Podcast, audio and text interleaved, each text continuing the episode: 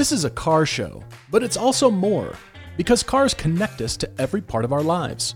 Families, careers, hobbies, and adventures we never expected. So you should have a car you love, and we're here to help.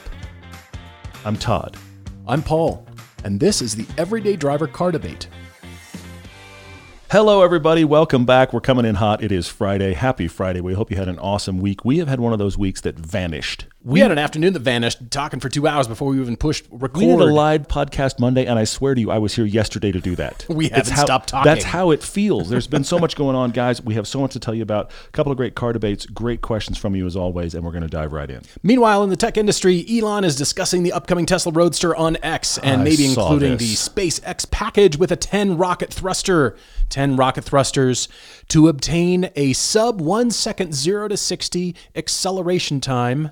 I saw this. I'm sure NHTSA is going to just pass that, no problem. Governments worldwide will just say, you know what?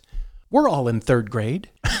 Yes, what a great idea. Let's do a bottle rocket strapped to our Hot Wheels. That's what it is. That's exactly what it is. You taped a couple of bottle rockets on your Hot Wheels car. Maybe the force multiplier might be a little extreme on that, but still, every kid did this. Well, my son had a science class last year where they literally made balsa wood racers and they launched them with compressed air. This is what we're talking about. Because of course he did. Okay? And I wouldn't be surprised if one of Elon Musk's kids is in that grade and went through that and Elon went, that's a good idea. There's 50 fire extinguishers taped to my trunk. There's so many layers of stupid here, I could barely get over it. There's layers of stupid. First off, no one wants a 0 to 60 of under a second.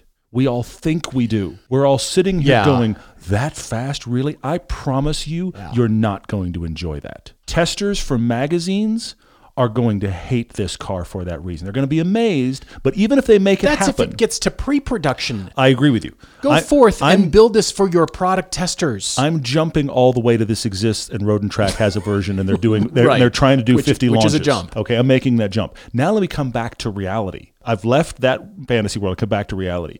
You're going to put rockets on a car that face backwards because they have to get this kind of thrust. They're going to face toward the car behind you, and somebody is going to approve this car for production to drive on public streets so that you can be the Tesla idiot who says you're going to do 0 to 60 in 1 second from the light and char the guy behind you. There is absolutely no way. There's no way. I just realized Elon's already built a prototype. Oh, I'm sure they're playing with it. It's in space.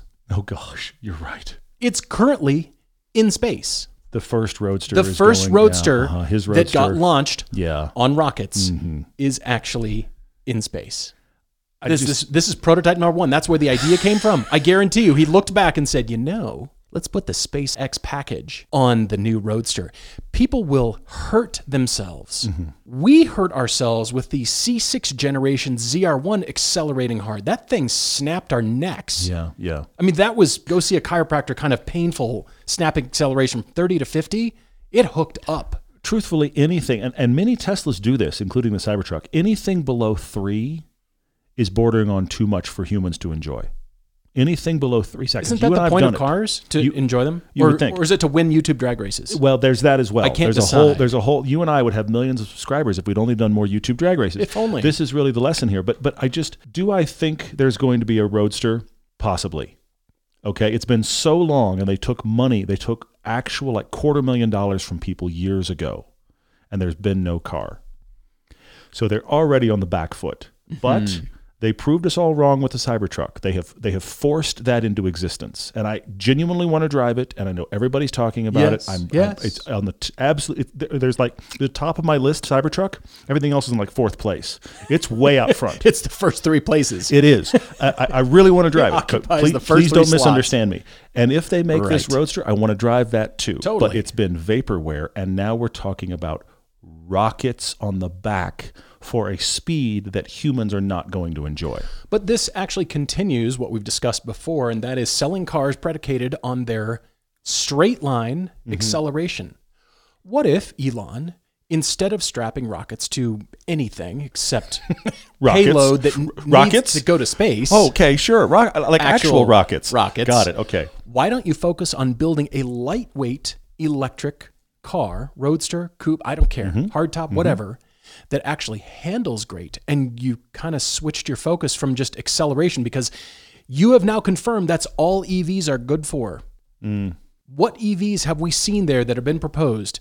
A few, less than three. But nobody's talking about the EV that's lightweight, that handles great, mm-hmm. that you want to drive because it's enjoyable and fun to drive. Yeah. Yeah. And the weight balance is great and the dynamics of the car are so much fun. No, it continues. We have to get faster. So how do we get actually faster? But by the way, I was talking to Chance about this. He brought up a great point about rocket-powered dragsters. Sure.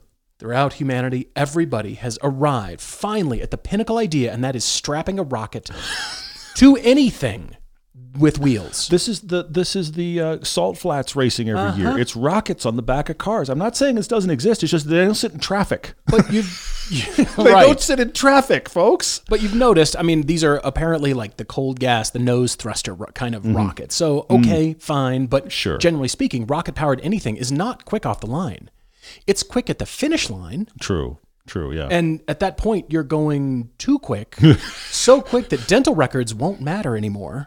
60 was a long time ago. Disintegration will be a kind descriptor to yes. what happened after you cross the finish line. There are not enough airbags to solve that problem. Obliteration, annihilation. What Yikes. Is the descriptor that we put in there that will happen? And that's not what anybody wants. So what about a great-looking, great-handling, fun to drive? Well, and I have to admit, EV. This Roadster, styling-wise, looks interesting. Looks cool. What if that Roadster were just 3,000 pounds? I'm not even going to ask it to be two. I'm talking 3,000 pounds. And what if the power were much less than every other EV? What if it were less? What if the 0 to 60 was 4.5? You know what it'd feel like? Fast. It would.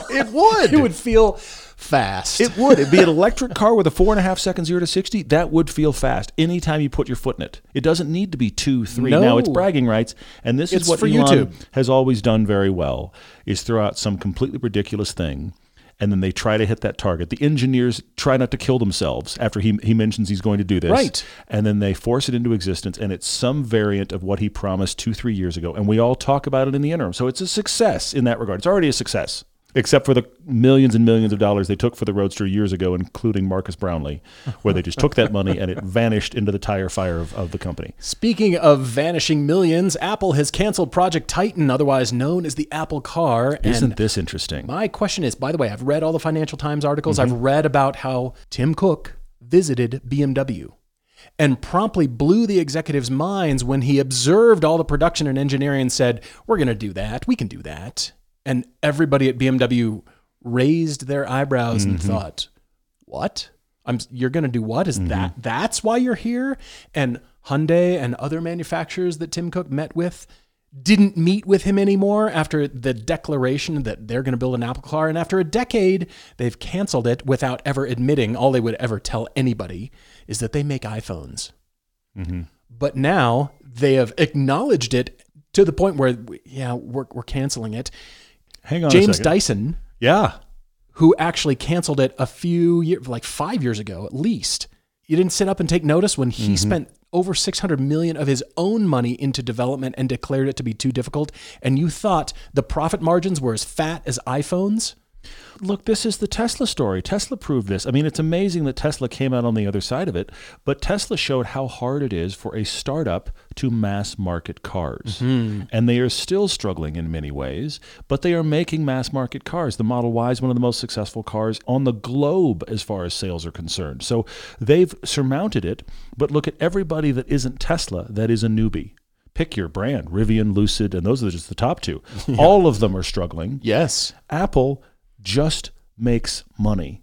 And now they're going to dabble over here in something that is this difficult. And clearly somebody, maybe it was Tim Cook, maybe it was somebody else, but somebody finally actually got them to pay attention to the white flags being thrown and just going, this is going to be incredibly hard yes. and an absolute just black hole for cash. So they have called it. This just shows to me just how difficult this is. It has been presented as, we'll just make an EV car. and here's the thing, as much as there's pros and cons of Tesla weathered it mm-hmm. yes, and still nobody learned how hard it was. Tesla had a few things, COVID being one, that gave them a little shot in the arm that helped them stumble through some of the worst times when they should have folded. If you look at the history of Tesla, there's many times it should have gone the other way. Okay? Yeah. And still nobody learned. Well, we wish Apple all success in investigating their own AI as they redirect billions of dollars from the Apple Car project, and we hope other companies learn the similar lessons, because there's already at least 20 other companies investigating how to build an electric car thinking the profit margins are fat, and we're gonna cash in, and everybody's gonna buy them. And no, they're not. I mean, phones are making them unbelievable amounts of cash, and if they actually do this kind of complete instrument takeover secondary version of Apple CarPlay, where any car you get in looks like the same Apple interface, that's actually the better coup for Apple. It's my understanding that merchandise is only available in Cupertino. You cannot buy shirts and jackets and shot glasses and all that kind of stuff with the Apple logo, except in Cupertino. But maybe what Apple could do to throw us a bone. Okay. Make a scale model of what the Apple Car final design was going to be and let us buy it as a scale model in the gift shop in Cupertino. I want it with a bite out of the corner. Thank you very much. We are coming to Laguna Seca March 9th and 10th, 2024. Yeah, we are. It is a Hooked on Driving track day, 103 decibel day. Saturday is sold out, but Sunday still has space. It does still have space, but the key thing we're bringing it up here, hang on, I'm just reset your brain real quick if you're thinking I'm not a person that tracks my car. Good news, we're doing a Cars and Coffee Sunday morning. Sunday morning, that is March 10th at Laguna Seca, that parking lot there. Now, you will have to drive to the Laguna Seca track. You'll have to sign the little waiver that says, yes, I know I'm entering a racetrack. Mm-hmm. Okay, but you're there for Cars and Coffee. So come to the parking lot. We're going to be there looking for you guys between 9 and 11. Yes, there will be people on the racetrack. If that's not you, that's fine. Bring a lovely beverage, walk around, see some cool cars, see people on Laguna Seca racetrack if you've ever done that before or not done it. It's really cool either way. It's actually a really cool spectator track as well. It is, yeah. We would love to see you guys out there. We realized that our schedule going out there is kind of compressed. And so the best time we have to have a meetup and to see you guys is to just do a Cars and Coffee that morning. So please come out Sunday morning. We'd love to see you whether you're on track or not. Well, when we rent the track, we've got the main paddock there. Yeah, we do. It's going unused, and we realized, let's invite everybody out. It's so a perfect place. If you're in California, we would love to see you there. Again, that's Sunday, March 10th, 2024, Cars and Coffee, 9 to 11. Hope to see you there. Another day is here, and you're ready for it. What to wear? Check. Breakfast, lunch, and dinner? Check. Planning for what's next and how to save for it? That's where Bank of America can help. For your financial to-dos, Bank of America has experts ready to help get you closer to your goals. Get started at one of our local financial centers or 24/7 in our mobile banking app. Find a location near you at bankofamerica.com/talktous. What would you like the power to do? Mobile banking requires downloading the app and is only available for select devices. Message and data rates may apply. Bank of America NA, member FDIC. Spring cleaning is coming, or at least it will eventually be coming when all the snow melts. And when that happens, it's time to upgrade your summer fun car. Get it out of the garage, get it ready for summer with upgraded brakes. PowerStop's Z26 Street Warrior Brake Upgrade Kit features drilled and slotted rotors that'll keep your brake temperatures low, and they resist rust as well. Included in the kit are carbon fiber ceramic pads that will give you durable, reliable stopping power without all the nasty brake dust. Head to powerstop.com, fill in your vehicle's information into their easy-to-use brake finder, and it will match you with complete kits and components for your car. Join us and the thousands of drivers that have already transformed their vehicle into a stopping powerhouse. PowerStop. Brake upgrades made easy.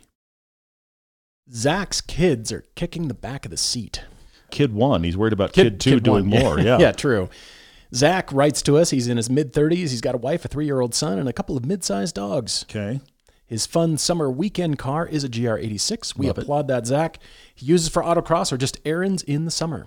His daily is a Volkswagen Golf All-Track. Everybody remembers those, right? Mm-hmm. Yeah, they were really cool. They were rare to see them, but they're very cool. A lot of people got them in manual, even better. What? Mm-hmm.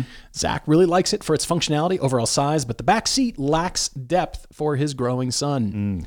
His son's feet now hit the back of the passenger seat, and they can't move it up much further when his wife is seated there. Nobody else has ever encountered this problem, right? It's totally unique to Zach. This is totally unique. I bought a whole different Cayenne because of this problem. But anyway, moving on, yeah. Mm-hmm.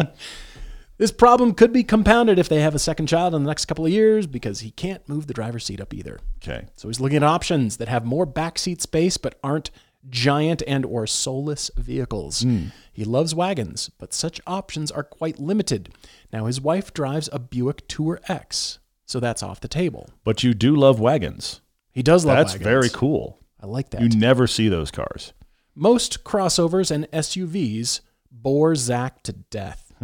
There are some fastback or liftback kinds of sedans and styling that intrigue him, the front runner being the Volkswagen Arteon. And Zach, that is, I think, the first time in the history of the show that anybody's written to us actually thinking about an Arteon. Already planning on the Arteon. I don't see those anywhere. You're right. We had it as a press car a few years ago, and I've never seen another one since. And we did like it, but you're right.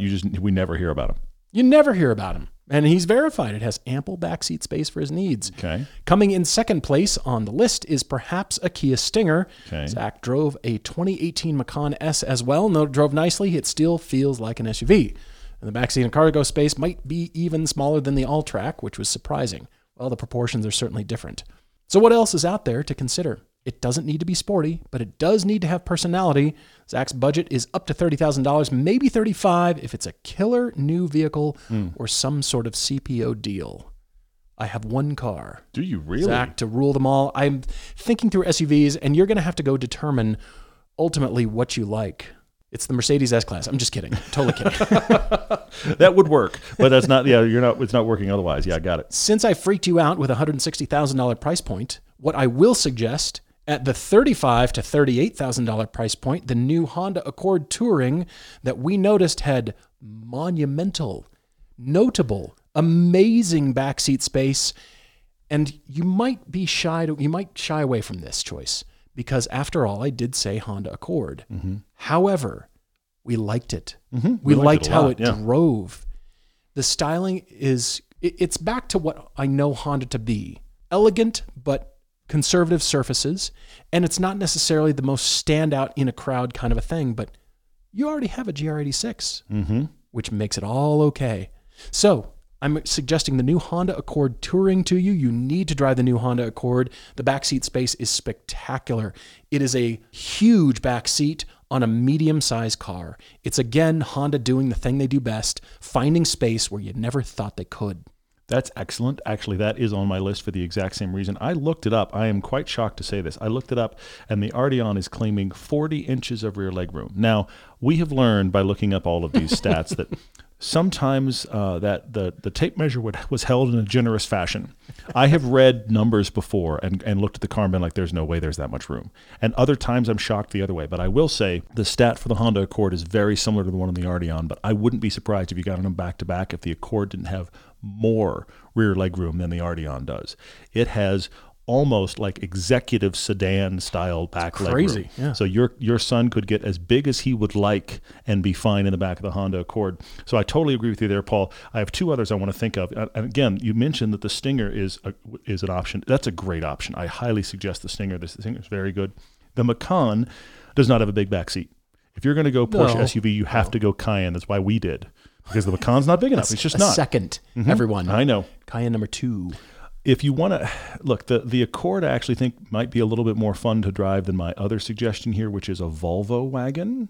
Oh, that's good. You get to go wagon. V60 wagons, they look good. They've got good space. That's the prettiest. They're so good really looking. Pretty. The interior's fantastic. I think you might like a Volvo wagon so much you start looking over at that Buick and going, huh. Should we get something else? Because the Volvo wagons are awesome. And I'm a Buick Tour X fan, genuinely. But I think the Volvo outdoes it, so it might be there as well. But then I have one where I'm trying to blend your needs. And that is, you have a GR86. You're going to have to get rid of it for this. You're talking about, do I keep the fun car? Because money? He's going to need some more money? I would assume. Well, maybe. I mean, I let's hope that stays. But you've got the GR86 that is the fun weekend car. You've got a 401k, I hope that stays. Exactly.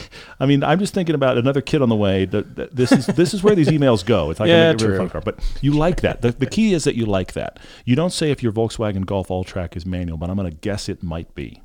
So then I went here. Current Honda Civic SI.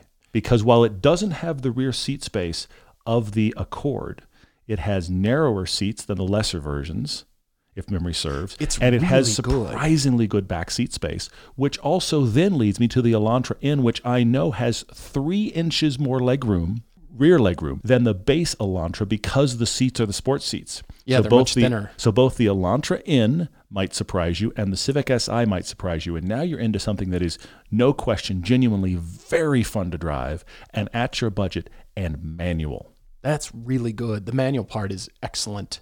The Civic SI, the backseat space we couldn't get over.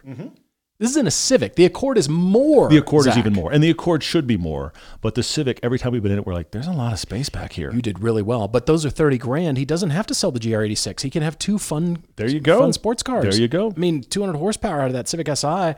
You're going to want to rip through the gears. And the Elantra N is incredibly fun and has very surprising backseat space because what they did with those front chairs. Ooh, you could get the DCT in the Elantra N and then you could cast your debate eye over here at the Tour X and say goodbye. And maybe. What else do you get? I mean, his wife likes it and they like big wagons. I see that totally working. It's working for sure. Wow, Zach, you've got some driving to do. You've got some measuring to do. Mm-hmm. And I don't mean with a tape measure. You just got to go get in the back seat. It's always better to actually bring your son in. Yes. And have him start kicking the back of your seat. Well, and also I'll tell you the thing that we always do. If you really want to test back seat space, you get in the front seat and you set your seating position. Mm-hmm. Now you get behind yourself. Yeah, exactly. What's the car you like the most? That's actually the real gauge. Exactly. Zach, happy hunting. Let us know what you get. Write to us, everydaydrivertv@gmail.com, when you've got your own seat story and you need to find a car that you don't get kicked in. Whatever car you're looking for, and wherever it's listed, you'll find it with Autotempest.com. Autotempest.com brings together results from all the top used car listing sites online to save you time and help you find the perfect car.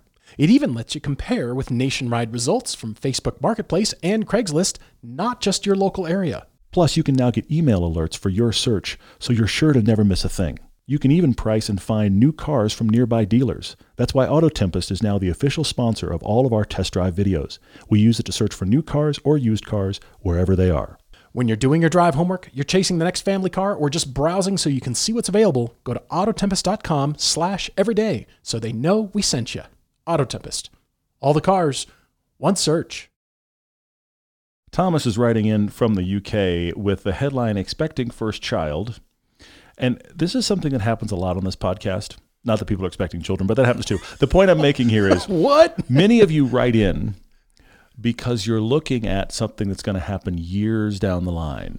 I'm going to buy a car now that in 5 years, when I have a completely different life, I want to make sure it still works for me. And I keep coming back to the same thing, which is, but what's your life right now?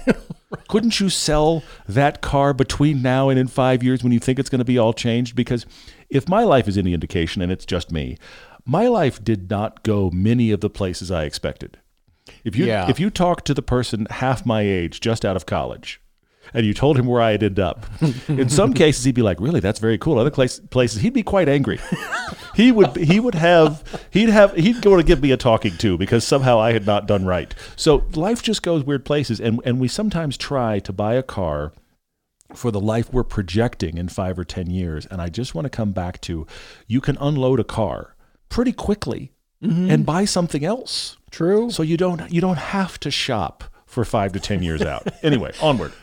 I was thirsty, but note to self, do not start drinking water when you start talking. When I start ranting, yes, that is the whole thing. But I also have to say, the other thing about Thomas has got a cool list of cars. His wife drives a Mercedes A250e in the UK. That's a plug-in hybrid. He's had, and I'm working my way to his current car because I think he may be the first time anybody's ever said this.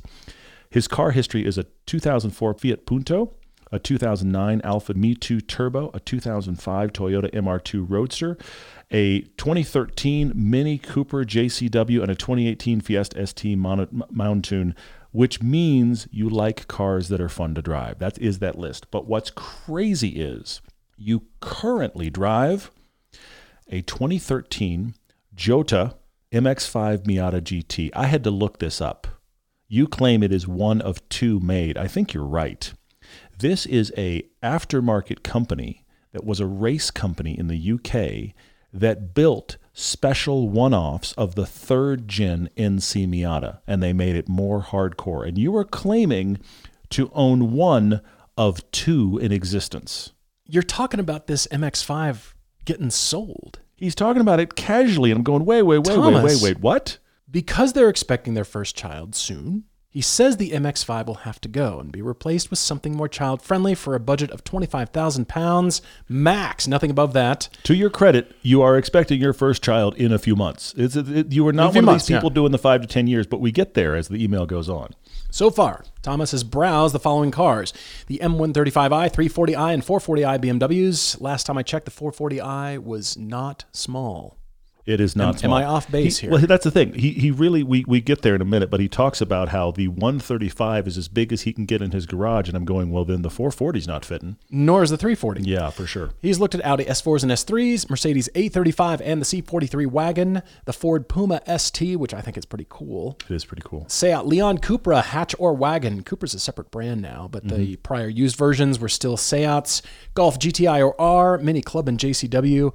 And he does say Thomas's manual be preferred, but a good responsive automatic would be acceptable, and he would like it to be as small as possible while still being practical enough for a rear-facing child seat.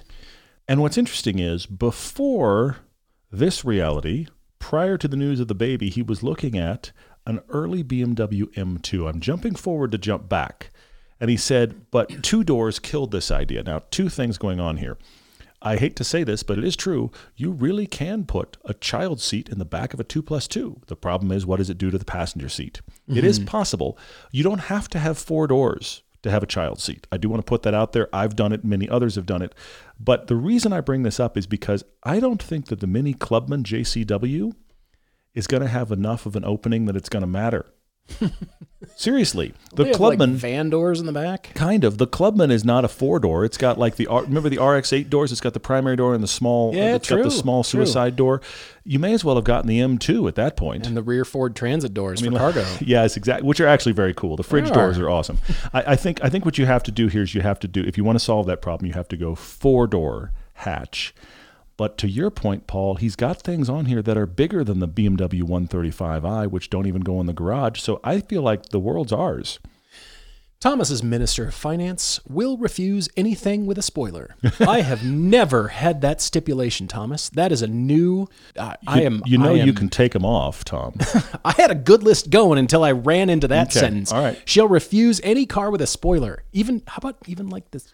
Just a small... You can take them off. I think what he's saying is a wing. I think it's a wing, because many of them have spoilers to delaminate the airflow. You remember the Corolla S with a spoiler? Just a little lip spoiler. Yeah. Spoilers are common. He's talking wing, but I want to say in the case of the Focus RS, the Civic Type R, the Evo, or the WRX, all of those could be removed. They could. Those are giant wings. They're big. Now, this will be used for commuting. He's got a 14-mile round trip a few times a week and longer trips with wife and baby. Thomas does a yearly road trip with friends to Europe, Scotland, or Wales, so it's got to be comfortable on a long journey. And that Jota MX-5 is not the best. That is a sweet car. It's a very unique car. Now, please don't keep it just because it's unique. As I've said before, if it's not going to work for you or it's going to sit, you should certainly sell that car. You're bound to find a buyer for that car. You're bound to get good money out of that car. I'd be shocked if there's not a line of Thomas's friends already that say, probably, when you're ready, call me first. I do understand, because it's got a stiffer suspension setup, that it makes sense that it's not a great long road trip car. So we'll try to solve that too. Thomas, I do like your choice of that Puma ST. That has intrigued me for something small, SUV-ish, that would appeal to many people in your family. That's why I like it. It's not just hardcore enthusiast car. I think it would suit a lot of different styles and kinds of drivers. The Focus Estate, whenever I go to Germany, I see that Focus Estate. The Focus ST wagon. They made a long ST. Yes. Yes. Why didn't we get that? I totally agree. I have that on my list as well. It's a great one. Look, Thomas, the Hyundai i20 is going away, so how about a used i20N? The wing is small. It's minimal. It delaminates the airflow over the top of the car, okay? And then... I started out big until I ran into your 135i sentence. That was the measurement of things that fit in the garage. Because I wanted you to have an Arteon shooting brake or a Genesis G70 shooting brake. Those are sweet. And for a growing family, I think you'd love it. They're not close to 25,000 pounds. Okay. So the car that I am going to recommend to you is a new Toyota Prius. Thomas? That's a curveball. All right, keep going. There's a yellow one on the UK website. Okay. Todd and I recently finished a 6-month series hammering the snot out of a new Prius. We were not kind. We really, really weren't. we hammered on that thing everywhere. We didn't get the mileage that we were quite hoping for. It was still like 38. Really did. We got the 30s. This is a car that brags in the 50s. Now, we never get good gas mileage up here in our high altitude, but we were getting consistent 30s. Right. And we were giving it no quarter. There was nothing kind of quarter. It was always sport mode with foot to the firewall. Yes, it is start car, sport mode, pin the throttle, nail that sucker to the floor. Rally driving. Keep your foot pinned and just turn with the brake. Just so I'm recommending the Prius because when we applied sporty driving techniques and we changed the wheels and tires, we were kind of shocked. Yeah. We even took it on track. If you haven't seen that piece, it's on our main channel, the original Everyday Driver channel. The next thing it needed was sway bars, which apparently are coming. They just didn't exist at the time we had the car. Yeah. Yeah. And it fits. A family will fit. That's true. But I think I'm not checking specs. I could, but I won't because I'm going to remain optimistic that it's short enough or within the BMW 135i range or at least something that will fit in your garage. I'm remaining optimistic that it could go in your garage because your road trips will become fuel efficient. But when you hammer on this thing, there's something in there. It's fun in spite of itself. That is part of the fun of that car for sure, yeah. Thomas, last comment. If it's too big, how about a new Yaris? The styling is actually cool. Okay. Just putting that out there, but I'm with the Prius because you know what? Never in the history of this show would I ever recommended a Prius. But after we spent time with it, it wasn't just a week. It wasn't a normal press loan. Right, yeah. It wasn't just the press drives, the press launch. We spent time with it. We tracked it. We canyon drove it. We drove it against a GTI. We thrashed the snot out of the Prius. We really did. Thrashed is being kind. Toyota is still laughing at us for what we did with the car. Yeah. Uh-huh. So I'm offering a new Prius for your consideration. It's good stuff. Tom, I have a few for you here. First off, I already mentioned about the Clubman, which I really like, but I don't think it's big enough. If you're looking for four doors, four seats, and space, I think the Clubman, while interesting, is not big enough. I do think it's interesting you brought up the 340 and 440i BMW. I think the 340 is the better choice for you. But if you're going to go there, I have to say it, you need to look at the Alfa Giulia. The other thing that's clear by your list is you are willing to look at stuff that is used because you've got stuff on your list that clearly is used stuff. So look at the Alfa Giulia. That is a car. You're a car guy and you have owned unique things. While the 3 Series BMW would work for you, when you give me your list of cars you've owned and what you've liked and the weird kind of atypical choices you've made. He had an Alfa Mito. I've seen those things in Italy and been like, oh, that's sweet. Why didn't Alfa make more of these? Well, but I would argue that may have been one of the worst modern Alfas. Probably. The Giulia is superb. I was just looking at it from a design standpoint. I know, totally. So I think because you were an Alfa owner prior, I think the Giulia is something you certainly need to be looking at. I think that would definitely work. The reality is it's probably not going to fit in your garage, but neither are the BMWs. So if we're going to open the garage anyway, then there we go. Things that might fit in your garage, I think the Golf R or GTI would really surprise you with their space. Any era that you can afford, get the most recent one you can. Actually, you know what? You don't want the Mark 8. So we're looking at the Mark 7 or the 7.5, which are the ones you want anyway, because the Mark 8's got the weird UI. Yeah. So you get the Golf R or GTI. And the tray that collects dirt and... It's got lots of fun. Fingernails. So there's that. You mentioned the UK Focus ST wagon, which I really like. And then my brain started going down the line of things we know we like that we don't get here, and I landed on the car I think Thomas needs. Okay. I think it'll fit in the garage. It's 4 doors. It has space. It's a fun little hatchback. You can get it in manual or DCT. It is the Hyundai i30N. You can't get it new, but you could get one a little bit used. The i30N. I saw the 30 on the Hyundai website still. At least it was on there. Maybe they're just... But I'm saying you could find one in the UK used. It's going to be within your budget anyway. I love it. This is the hot hatch they should have brought to the US and didn't. Oh, agreed. We had the Veloster, which we liked, but it had the weird form factor. And then after that, we had the Kona N, which is neither SUV nor hot hatch. And we kept driving the i30N. We'd go to Europe. We drove it on the Ring and on Spa and on back roads. It's an incredible amount of fun, and it has space. So I think the answer is Hyundai i30N. That's excellent. I only suggested the i20 just simply because it's shorter. It's even smaller. So if it doesn't fit, he doesn't say how much space. Yeah. Ooh.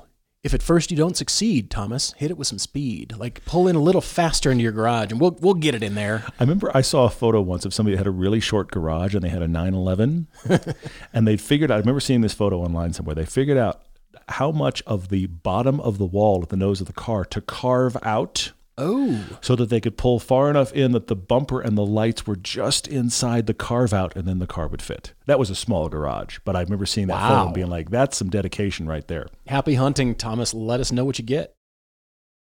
Thank you guys for all the great questions as always. We do ask for those questions on Mondays and Thursdays for podcasts releasing on Tuesdays and Fridays.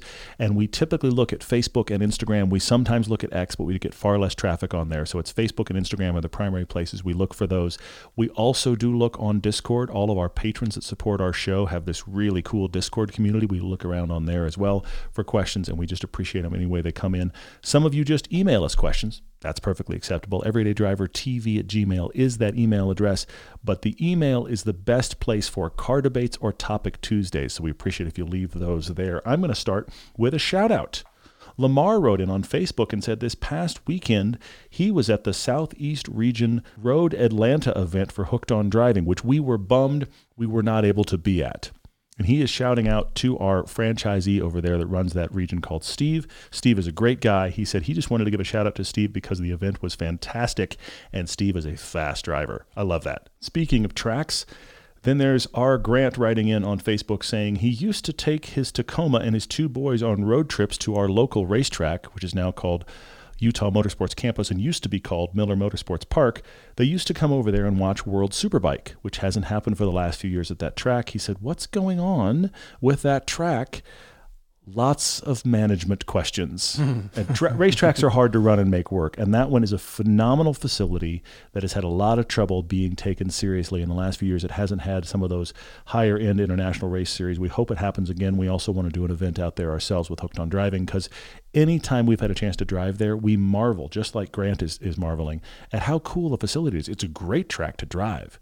It's just not something that most people think of when they plan an event, but we're going to solve that. Nickel in Germany asks if we got this right. We're not only coming for a pilgrimage to Germany this year, but also with Hooked on Driving, April 24th to May 3rd. Yes, we are. His question is, where will there be a German meetup there? And if so, when? We're not sure yet, but if we do, we will actually announce it on the podcast here.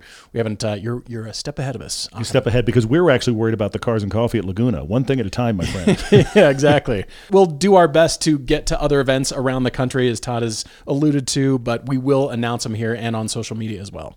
Mitchell Edwards says, what do we think about a rumored four-door GR86 in development? Will it dethrone the WRX as the go-to enthusiast dad car? Mitchell, here's the problem. Since they dropped that car in first form when it was an FRS and the Subaru BRZ back in 2013, a decade ago, this rumor has persisted. I don't believe it. I don't think a four-door version of that car is coming. It's built by Subaru. Subaru already has cars that would compete with. I don't think Subaru's going to want to make it, because all of their sedans, the only thing that they don't make all-wheel drive is that BRZ, because they're making it with and for Toyota. I think it steals from Toyota's product line, and it steals from Subaru's product line, whereas the 86 and BRZ do not. There's nothing that's replacing in Toyota and Subaru's lineup. I cannot imagine this car is actually going to be a thing. Having said that, I would love for it to be a thing. Something that is approximately the size of the old E30 BMW, that is a rear-wheel drive, four-seat car, four doors, would be possible. That'd be amazing. I just don't think it's coming. Marvin47 asks for recommendations on dash cam setups, specifically for recording track and autocross sessions. We don't have anyone that we are endorsing fully, but we have heard good things about the Garmin Catalyst.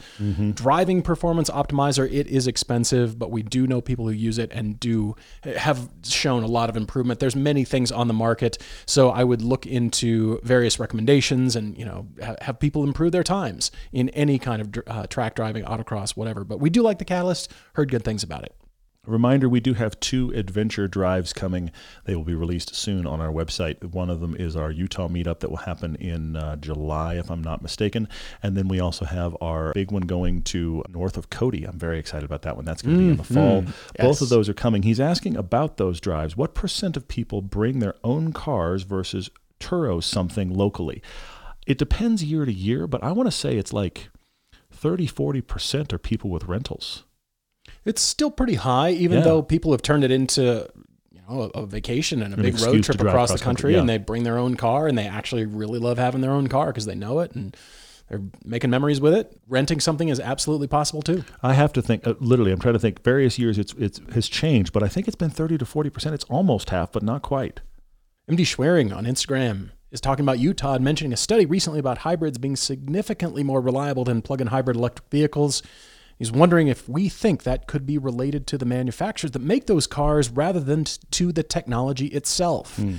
For example, Honda and Toyota seem to be more into traditional hybrids, which would explain why they're so reliable, whereas top PHEVs come from companies like Volvo, Hyundai, Kia, and others that aren't necessarily in the top tier of reliability. Mm. To add to it, the PHEVs Toyota makes do seem to be reliable, so we wanted our thoughts on that. You know, reliability is always, the reputation of the car company is always paramount, and Toyota is the leader, in our opinion, for doing that. We got into a discussion recently and overheard an engineer discussing that very thing. You know, they're talking about hybridization, and we just had the Toyota Tundra iForce Max. It was super max, man. It had a max. I've never seen this. It had a max gauge on the dash. How much max am I using? Am I maxing it out? I don't even know what that's quantifying, but there it is. But the overarching headspace is like, you know, we've been doing this for a while. And when we're doing something, a hybrid version of anything, reliability is paramount. There are car companies that want to enter the PHEV or hybrid market and might be willing. It's unknown and we cannot quantify anything about this comment, but they want to enter the market and have an offering. So it's all about the technology, whether or not that tech has been vetted over time by that car company. Honda does not have a track record of making PHEVs that much. I mean, there's been a few, but it hasn't been mainstream across their vehicles, or hybrids like Toyota, by contrast. The Venza, the Sienna, now the Camry, everything is a hybrid. It doesn't come any other way. Toyota's hybridized everything. Honda has had a few. They've had consistent lineups, but it hasn't been across the board. I take your point. Same with Hyundai and Kia. They've now got an offering, or it's a vehicle that is made to do it all. And when we encounter things like Kia Niros that are designed to be an EV, to be a PHEV, a hybrid, and a gas-powered car, there's too much compromise. Mm. We would prefer it if it's designed for that purpose only, because ultimately it's going to be a better vehicle dynamically and probably going along with that reliability. I was very curious about this study, and I was amazed, to be honest with you, that the standard hybrids were more reliable in general, and the PHEVs, I say this as a PHEV owner, were the least reliable. And I do have, MD, I think the thing here is just amount of time it's been done, even more than it is manufacturers. Because hybrids have been a thing for a quarter of a century. Think about it that way. At least 25 years. It was the late 90s when they really started. I mean, that was when the first Prius came out. It was late 90s. Yeah. Man, that was an ugly car. But anyway, the point is, it's gotten better. Been hybrids ever since. And a lot of manufacturers have toyed with hybrids. And all the PHEV stuff is the last, 5-10 years on the high side. Mm-hmm. And battery technology is constantly changing. What happens when you keep plugging something in constantly? That obviously is a different battery drain than having it work as a hybrid. I think it has to do with the youth of these technologies by comparison as well. Eli Miller, 64, asking about that $15,000 immediate fun car recommendations, the 500 BART, Fiesta ST, BRZ, or FRS. Those are becoming close to 10 years old. That's crazy. Uh-huh. Do we foresee a few new cars taking over, or do we already have newer cars in mind? You know, I'm seeing pause throughout the industry. As all of you reading articles about the industry are, we're seeing a check in the hearts of various manufacturers and CEOs. Some are abandoning plans that were just announced 3 years ago, Mercedes-Benz. They're now saying something new in their fourth quarter reports that, you know what, maybe our plans to do whatever their plans were 3 years ago, they're changing. It's hard for manufacturers to be able to stand on something because of so many factors, but I do think that many of these fun cars, they're not going to go away. They're still going to be looked at by manufacturers as a segment where we can take something that's an economy car and make something hot and fun out of it. I don't think that thinking will ever disappear, whatever the powertrain is. The hot rodding of reality does stick around. And I'll keep in mind, you're talking about those cars being 10 years old. What's the stuff that is going to be 10 years old from now? That's what's going to slot into all these spots. I mean, think about the Veloster N. It's more than $15,000, but not by much.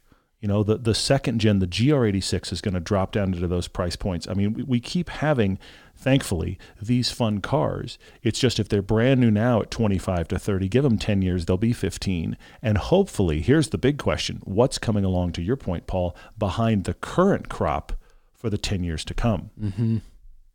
One last reminder that we are going to be in the Monterey area for Laguna Seca on March 10th. That is a Sunday morning. We are doing a Cars and Coffee. We're there for the whole weekend of the HOD event. We'd love to see you Sunday morning. If you're not coming to track, just come by and say hi. It'd be really cool. We're always looking forward to next time. Thanks for questions. Write to us, everydaydrivertv@gmail.com. We'll see you at the track. Cheers, everyone.